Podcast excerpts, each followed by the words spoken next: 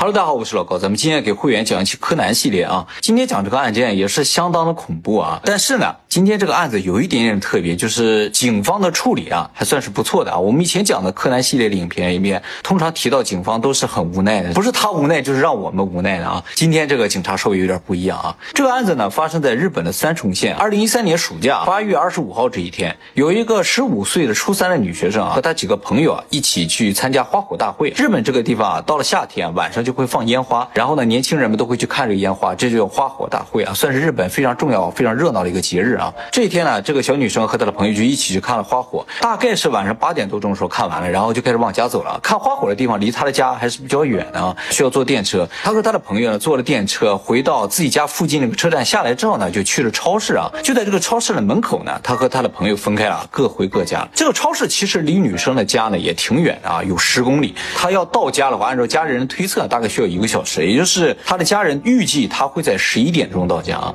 其实，在十点钟的时候呢，她的姐姐姐给他发了一条 line 啊，这姐姐就问说你什么时候回家？他还给他姐姐回说啊，我马上就回家了啊。在十点钟的时候呢，这个超市门口的监控录像也拍到了这个女生离开，这也是她最后的一个影像。那么十点钟之后呢，她的家人就一直在家里等这个女生回来，结果一直等到晚上。他也没有回来啊，家里人给他打电话也不回，给他发短信也不回，家里人就觉得可能出了什么事情，马上就报警了。警方呢也立刻受理了之后呢，就开始找。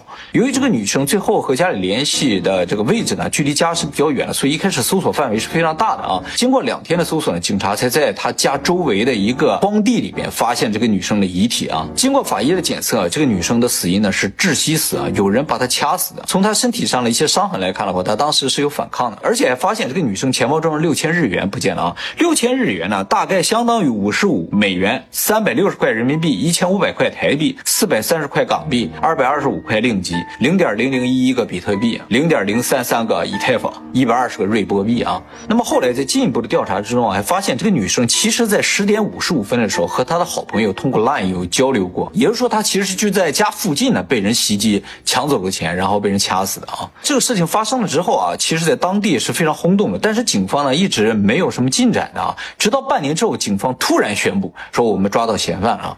这个嫌犯呢是就居住在这个案发地附近的一个少年啊。这个少年当时抓他的时候十八岁啊。嫌犯住的地方距离案发地这么近，为什么警察用了这么久才找到他呢？后来经过一些细节被暴露出来之后啊，人们才知道啊，警察其实早就知道嫌犯是谁，只是一直没抓。为什么没抓？这个我最后会说啊。警察在案发后不久就已经确定了犯罪嫌疑人肯定是周围的。的人，因为这个女生家住的地方非常的偏啊，平常很少有人来的，就是不是说那种人来人往的地方，在这个地方短短五分钟之内就能把一个女生拖到一个草地里边，把她掐死，然后掩盖好的话，就说明这个犯罪嫌疑人对周围是非常熟悉的啊。因此呢，警方马上派出很多警力开始周围的走访。当然，警方其实也到过这个嫌犯的家里啊，当时呢就问过这个犯罪嫌疑人，当时警察还不知道他是犯罪嫌疑人，只是一个十八岁的少年嘛。警方问说，当天你在什么地方？他说当天晚上我去。去朋友家看花火去了啊！他朋友家住在一个非常高的一个大楼里面。他说他到他家里，从阳台上能看花火。晚上十点钟左右说回家了。警察就问说你看不看周围有什么奇怪的人啊？这个犯罪嫌疑人还说啊没有啊，我觉得一切都很正常。没想到会发生这种事情啊！整体的回答是没有任何破绽，而且非常冷静啊。那么后来呢？警察调取了周围所有的监控录像啊，意外的呢，在十点钟的这个监控录像里就发现了这个少年啊出现在了一个超市的门口啊。当然，这个和那个女生离开那个超。是不是一个超市了？这是在案发地周围一个超市，就说明这个少年说他十点钟之后就回家，就再没出来。这个事情呢是假的。后来呢又出现了一个非常直接的证据，就是在这个女生的钱包上发现了这个少年的指纹啊，基本上就确定了这个少年是重点怀疑对象啊。后来呢，警察在进一步调查中还发现啊，这个人啊在案发之后，新闻媒体有报道这个案件嘛，他还发了几条推特啊，这条推特读起来就相当恐怖了啊。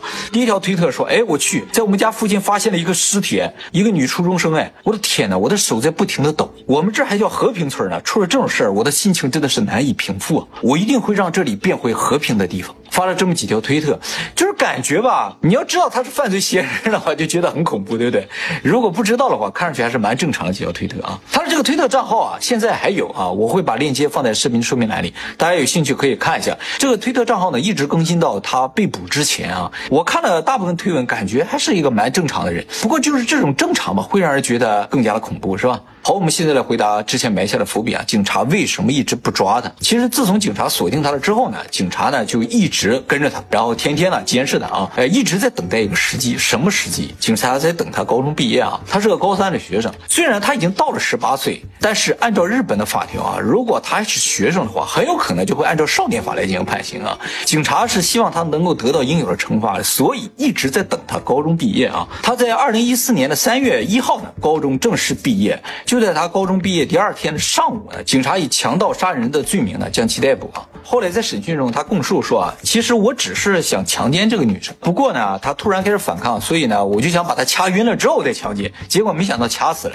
我不想让别人知道我有强奸的意图，所以呢，拿走了他钱包里六千块钱啊。那么根据他的供述呢，日本法院呢就以强制猥亵致死罪和盗窃罪啊起诉了他啊，最终判决呢五到九年的不定期刑啊，就是说有可能五年就放出来，有可能九年。才放出来啊，这样一个不定期刑，这个判决结果大家肯定能感觉出来非常轻啊，没错啊，这也是这个案件非常大的一个争议啊。警方处心积虑想让他以这个强盗杀人罪入罪啊，但是法院却给他判了一个强制猥亵致死罪啊和盗窃罪。按照法院的说法，就是我们没有足够的证据能够证明他有杀人的意图和抢劫的意图啊，抢劫的金额太少，而且两个人不认识，没有杀人的动机，所以就不能定义为杀人罪啊。当然，这也不是日本的特例了啊，大部分国家都是这样的，就是动机啊，对于一个案。件的定性是非常重要的啊，呃，如果没有杀人的动机的话，顶多也就是一个过失杀人啊。但是只要有动机，即使人没有死的话，啊，这个罪也是非常重的。这就是过失杀人和杀人未遂之间的区别啊。